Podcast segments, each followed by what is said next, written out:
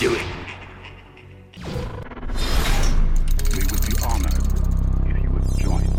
So, I've been covering a lot of stuff for you guys from the canon audiobook Dooku Jedi Lost because there has been so much awesome content that it's really filled in who he is as a character and how his time as a Jedi made him a truly powerful Sith Lord who is very underrated in my opinion. And I hope you guys are enjoying the videos and watching them because they really provide a huge backstory to Dooku that no one ever knew because this is the first real canon audiobook about him and his time as a youngling. In today's video, I'm going to be tackling two huge topics from the audiobook and they both have to do with Dooku's assassin Asajj Ventress and the first person to teach her the ways of the Force, Jedi Knight Ky Narec. In the audiobook, we learn a ton of additional stuff about her backstory, her relationship with Dooku, and how Ky Narec may have been the first person after Qui-Gon to return from the netherworld of the Force. Yes, you heard me right. Now, there's a ton of her backstory that we already know from the Clone Wars cartoons, so I won't go into a super detailed explanation of it, but we'll do a quick overview to give us context. Like, we know from the Clone Wars, Ventress was a Night Sister who was given to the pirate Hal'Sted while still a toddler. She grows up on Rattatak as a young slave girl to Hal'Sted, who uses her to torture people with the Force. One day in a bloody battle against Weequay raiders, the same species as Hondo Ohnaka, Hal'Sted is killed. In her anger, Asajj force pushes some raiders away and Jedi Knight Ky Narec, who's also in the battle. He sees this and takes the young girl under his wing. For 10 years, he trains her in the Force on Rattatak, never taking her to the Jedi Temple. Why? We'll get to that in a second. They form an inseparable bond of master and apprentice.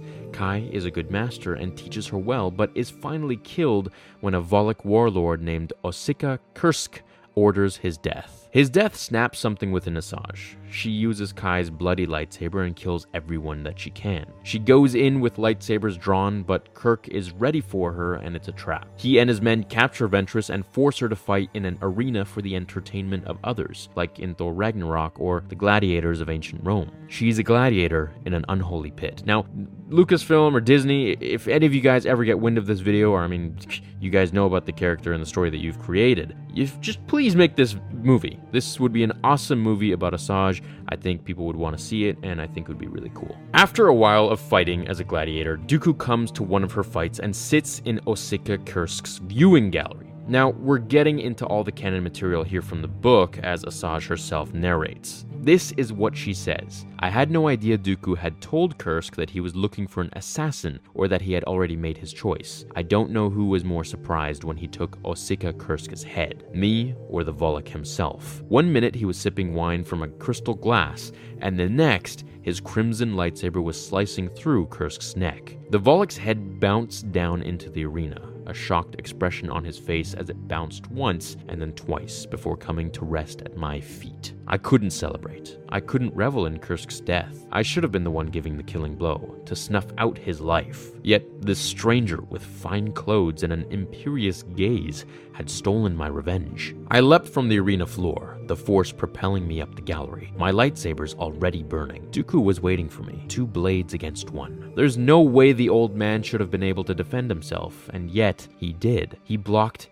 every attack parried every blow, giving no ground, taking no damage. He didn't even spill his wine, and then it came his lightning. It felt like every atom in my body was being torn apart, every memory I had shredding beneath the onslaught. Mother Talzin, Hal'Sted, Ky, they were all gone consumed in the pain of Dooku's dark magic. I don't remember my lightsaber slipping from my hand. I don't even remember blacking out. So, in other words, her original awesome introduction in the original Legends Clone Wars cartoons is basically now canon, with a few minor changes. It's also interesting to note that Force lightning doesn't only cause physical pain, but mental and emotional pain. Now, on with the story. Dooku takes her and trains her to be an assassin. Keep in mind that this is before Episode 2. Ventress doesn't know much about Dooku, including that he's an actual Sith, but during her training in the dark side of the Force, Ventress hears the voice of something impossible the voice of her old master, Ky Narec, speaking to her from the grave. And it's not just an occasional voice like Luke hears from Obi Wan, it's a constant dialogue in her mind. She and Ky have full fledged conversations. Ky tries to bring her back to the light and save her from her dark fate while she mostly tries to tell him to leave or shut up. So, who was Ky Narec? Narec was the same age as Qui Gon Jinn, and they were in the same clan in the Jedi Temple while younglings. Ky, in fact, wanted to be chosen by Dooku during the initiate combatant trials in front of the Masters, but Dooku chose Qui Gon instead. Dooku at the time respected Narec and felt that Jedi like Qui Gon and Ky were the future of the Order. After Ky's death, Asajj took her first step to the dark side when she picked up his bloody lightsaber. Now, years later, Ky tells her, You didn't have to kill them all. But Asajj knows this and just responds, Hate leads to suffering, and suffering leads to the dark side. And you know what? Yes, Yes, it does. And I, for one, like it here. Ky tells her multiple times throughout the book that she will become lost, that is her future, but she rebukes him and tells him that he's a fool. She tries to listen more and more to Dooku to learn the dark side and even reads Dooku's journal to learn more, but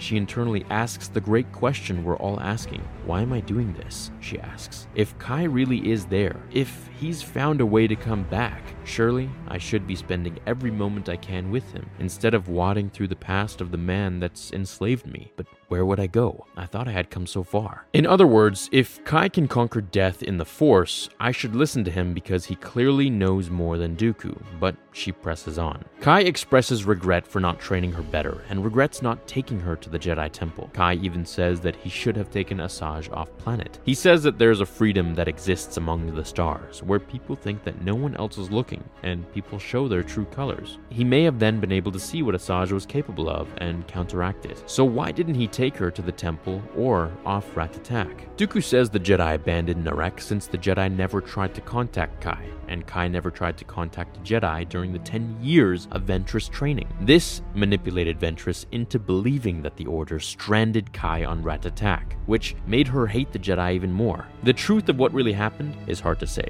but here we learn more. Towards the end of the book, Ky sees that Dooku is going to have Ventress kill Jenza, Dooku's sister. Ky tries to warn her and tells her that if she does it, she'll never be able to return to the light. But now Dooku interrupts. Ky Narec, back from the grave.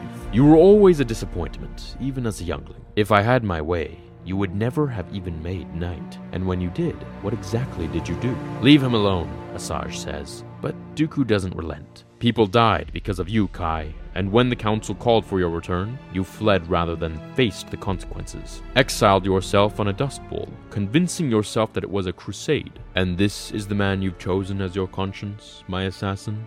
This is your hope?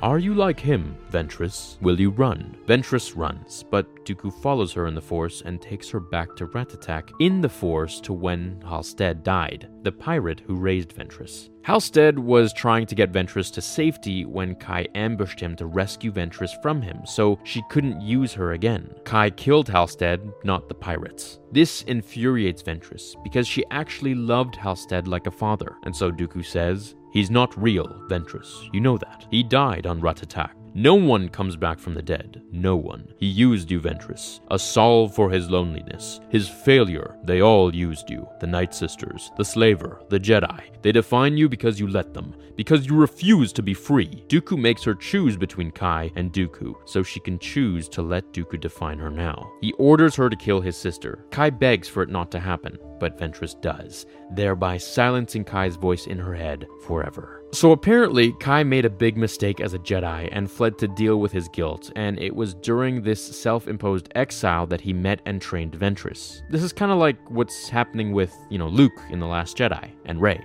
But this leads to the big question throughout the book was Ky a Force ghost speaking to Ventress, or was it just in her mind? She seems to think that he's real at some points, but Dooku tells her the voice is her imagination, kind of like Kylo telling Rey that she comes from nobody. So the book leaves it a little bit open ended, but I think that he's a Force ghost. Ky could see things now that he was dead that he never knew when he was alive. For instance, he now knew that Hal'Sted used Asajj as a living torture device. He knew that Ventress cremated his body after his death and even cried as she did it. Plus, Ky knew Qui Gon Jinn. We know that Qui Gon was the first Jedi to find his way back from the netherworld of the Force. So, is it possible that Qui Gon could see that Asajj's future needed to be stopped, so he found Ky's spirit and taught him how to communicate with Ventress to try and prevent her turning to the dark side? I think so. It's possible. Ky was the best person equipped for such a mission, but he ultimately fails, unfortunately. As Leia says about Han, he has to choose his own path. No one can choose it for him. The same was true about Ventress, and she chose the path of least resistance, the quick